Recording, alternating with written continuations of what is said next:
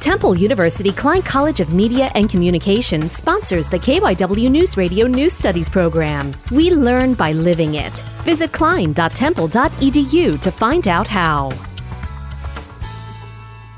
DECA is a competitive business program that is popular at Eastern Regional High School in Voorhees, New Jersey. It teaches business and leadership skills through nationwide conferences and competitions. Tiana Cyrelson says what she learned as an alumni of the program has benefited her at Salisbury University during her freshman year. She won second place at the national conference last April for a presentation on apparel and accessories marketing. It gave me the confidence that I needed to navigate a real business world situation. DECA advisor Alex Sherman says the program has inspired successful entrepreneurs. Caitlin Swift, Eastern Regional High School.